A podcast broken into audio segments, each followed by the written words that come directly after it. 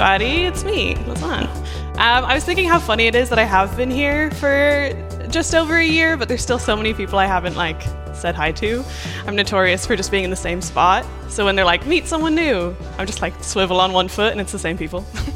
so um, yeah, I'm excited to have you guys get to know me a little bit more as I share with you. Um, and yeah, so privileged to have been asked. I'm just really excited to be here with you. Um, so yeah, let me pray and then we'll jump in back into Matthew. So, Father, we thank you so much uh, for yeah, just this Sunday and just this time that we get um, to come together and spend just looking at, at you, um, what you've done and how you did it, and the invitation you give us to, to do the same. Um, yeah, Father, I pray that as we read your word and look at um, yeah, the things that you hold dear, that um, your Holy Spirit would be making them dear to us as well. Father, I pray that you would, um, yeah, change us as we encounter you. And yeah, just pray that you bless us this evening. Amen.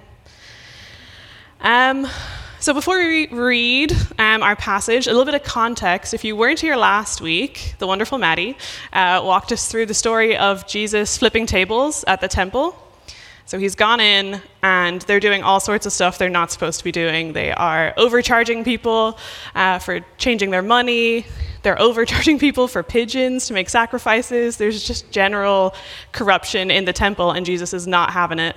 Um, and he flips the tables, and sort of right after that scene is where Matthew brings us in in chapter 21.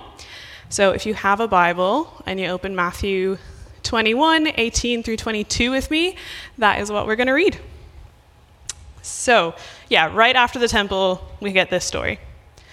So, early in the morning, as Jesus was on his way back to the city, he was hungry.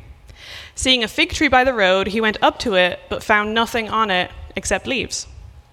Then he said to it, May you never bear fruit again. And immediately the tree withered. When the disciples saw this, they were amazed. How did the fig tree wither so quickly? They asked. Jesus replied, Truly I tell you, if you have faith and do not doubt, not only can you do what was done to the fig tree, but you can say to this mountain, Go throw yourself into the sea, and it will be done. If you believe, you will receive whatever you ask for in prayer. I definitely remember hearing this as a child and being like, tight. Anything, if I believe in it, I'll get it. That's how it works. And I have this distinct memory of after church, we I'm from Ireland, I don't know if that's coming across. But um, we lived on this road that had like a little shop on the end. And after church, we'd walk down, and I was really into these white chocolate bars called Milky Bars. I don't know if they're here. No? Great. They're great. You're missing out. Um, and my mom was like 50 50 whether she'd get one for me. But I remember being like, well, Jesus said, if I believe and ask for anything, I'll get it. And then I remember I just have this memory like halfway down the road, I was like, I'm going to get it today because I believe and I don't doubt it's going to happen. And it did not happen. And so I was like, I'm sure Jesus isn't wrong because I'm seven, and odds are that I'm wrong. but um, I don't know what's going on. And I feel like this passage has been a bit like that when I've read it before. I'm like, it feels like two separate things, but they're happening at the same time. So maybe they're one thing, and how does, what does that look like? Um, and so it wasn't immediately obvious to me when I read it how these things uh, connect, but it's a little more obvious, not obvious, it's a little makes a little more sense now.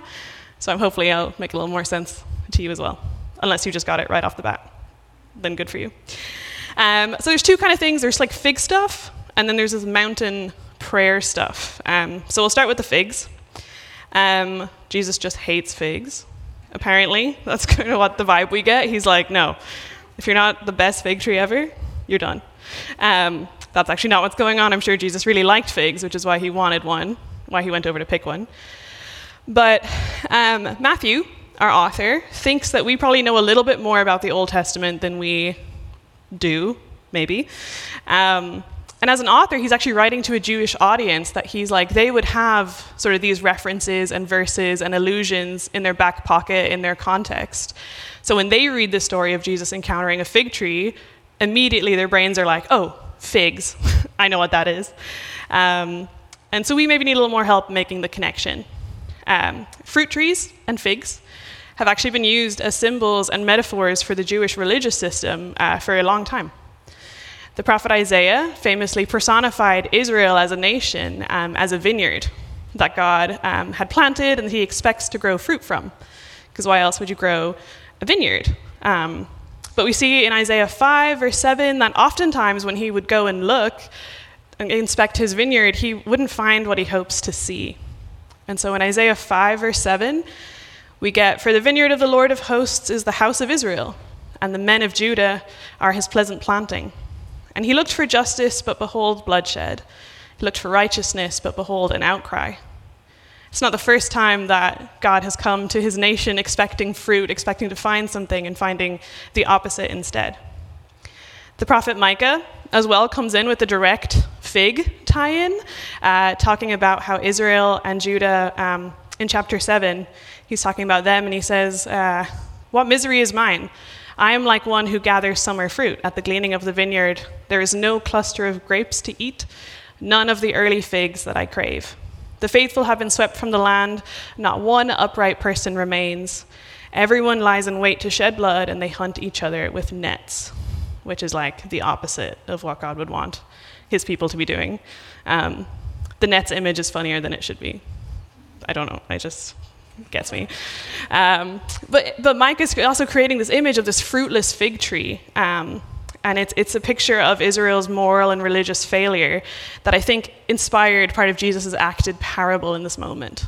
He's just come out of the temple where he probably expected to find righteousness and he ex- expected to find uh, proper sacrifice and holiness and his people doing what he's asked them to do. And instead, he finds corruption and oppression of the poor.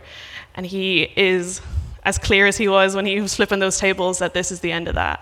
Um, we're not doing this anymore. The account of Jesus cursing the fig tree in Mark actually weaves it together even more, where if you read the story in Mark, Jesus encounters the fig tree, sees that there's no fruit, curses it, goes to the temple, and then after comes back and finds it withered, which is weaving this idea that the fig tree actually has more to do with the temple than it does with Jesus' relationship to figs. Um, and Jesus is would have gone to this fig tree and hoped to have found some fruit because um, there were leaves, right? So it's giving off the impression that there should be fruit there, which is why Jesus goes to check and it doesn't find any. Um, and the idea is it can kind of be summed up like this that a tree that promises fruit but provides none is an apt symbol of a religion without godliness that the temple's all there and they're going through the motions of preparing for the sacrifices and everyone's there at Passover. But really, the fruit of it, the holiness that provides for the poor and acts justly, isn't. It has all the leaves, it has all the show, it has all the decoration, but it doesn't have the fruit that Jesus is actually looking for. The fig tree, which produces leaves, therefore promises fruit but offers nothing, is a picture of that empty worship of the temple. The withering of the tree is an invisible pointer to the fate of that temple, that it's not going to continue the way it is. It, Jesus will do something about it. He will stop that empty worship um, and the, the oppression of the poor that's happening, which is a big moment. It's a weighty statement. He sees this tree, he's like, You're done? Tree withers, amazing. The temple, all this stuff, and the disciples are right there and they're the best. Because um, that's not really what they pick up on. they see Jesus wither this tree. We're like, yeah, that's the temple, stop unrighteousness. And then the disciples are like, how did the fig tree wither so quickly? You know, it just sort of goes, I think. Uh, it's not the symbolism that the disciples are picking up on, um, but it's more so the power of Jesus' word. And their response kind of implies a different sort of question. When I read it, I think I hear them being like, ah, how did the how the fig tree wither so quickly? How, how would someone go about withering fig trees if it came up, came up to it? um, how did you do that? Can we do that? Is that one of the, one of the things you're teaching us to do? Um, they're not like, yeah, Jesus, take down the unrighteous temple, let's restore holiness. They're like, that's, that's cool. That would win at a party. Let me do it too. Um, and Jesus, ever patient, meets them in his response, and then we get into this mountain prayer bit. And he says, um, Truly I say to you, if you have faith and do not doubt, you'll not only do what has been done to the fig tree, but you'll throw mountains into the sea, and it'll happen. And they're like, oh, that's way better than the fig tree. Mountains are much bigger deals. That's great. Um, and I think at first reading this, you, you Jesus says, if you have faith and don't doubt, right? Which sounds like two sort of ideas of like a really strong faith, as if you can have faith that also has doubt, or doubt that doesn't have faith. um, but we, we know from reading Matthew that you don't need particularly massive faith. If we think back to chapter 17, where he says, If you have faith like a mustard seed, if you have the smallest amount, these amazing things can be done. Extraordinary things, seemingly impossible things can come to pass. I don't think that Jesus is terribly worried about rearranging the geography of um, Israel. I think he's on board with it. He made it in the first place. Mountains are good where they are. Um, I think it's probably a secondary concern to getting his people to stop treating each other so terribly. Um, Matthew has already talked to us about the power of prayer um, and the generosity of how God responds. If you remember chapter 7, um, verses 7 through 8, he says, Ask and it will be given to you, seek and you will find, knock and it will be opened to you. For everyone who asks receives, and the one who seeks finds, and to the one who knocks it'll be opened. But this import, sort of important qualification comes about in our, in our passage in 21, where this like blank check um, sort of idea of prayer, anything you ask, is offered only to those who have faith. And faith in Matthew is not the quality of the person praying, but rather I'd say, a relationship of practical trust. To have faith in Jesus is not just to think, oh, I bet he's real, but this relationship of actually trusting him, of, of knowing who he is and what he's about, and having faith in who that person is. Um, I think the faith he's asking us to have is not in the mountain, in that the fact the mountain could move, but rather that Jesus is the one who could move it. Am I to have faith in the things I can make happen or the one that I'm asking them to, the, the one that I'm asking to make it happen? Sometimes I know I'm guilty of having more faith in or believing more in the changeable nature of something than actually trusting that maybe Jesus has something else that he wants done. Um, that's why I think at the end of this passage we have this kind of clause that whatever you ask for in prayer, you will receive if you have faith. Um, it's when we pray that we commune with God, that we hear his heart, that we know who he is, that we build that relationship, that we get to know Jesus. And as we come to know Jesus more, we start to see his kingdom and what it looks like, um, and what his actual values are, and what are the things that, that matter to him that he would want us to be praying about and for. And that's what he wants to, when he invites us to partner with him and like be in the world and create the kingdom of God with us. Um, we can only really do that if we know what kingdom He wants to build. What, are, what does He want to see done in our, yeah, in our world? The Holy Spirit transforms us and we grow in holiness and we actually start to pray prayers more and more in line with what Jesus is doing. We start to see what mountains need moving and we start to seek what He wants us to find and knocking on the doors that He actually wants us to open. Rather than looking at the mountain that you perceive to be in the way, and if only this thing was gone, if only this was different, everything would be better, we actually start to see things maybe a little bit more from His perspective. When I think about my prayers, um, some of them, if all my prayers, the way that I prayed them, from my own view and standpoint, were answered today, it might be kind of all right for me, but probably not great for a lot of other people. Um, yeah, I'm, uh, I'm studying Job right now for the school I'm doing in YWAM, and more and more I'm like, oh, my perspective is not God's perspective. the things that I think need to be changed and everything I would throw into the sea, he's like, actually, that's a good thing that I actually need for someone else. Could you stop praying for it to fall into the ocean? Um, but yeah, I want to be someone who produces not just the leaves of my faith. I don't want it to just look good and sound right and do the bits that feel appropriate. Um, I want to bear actual fruit, that when Jesus comes to look, that he'll be pleased with what he finds. And he won't be surprised because we'll have done it together.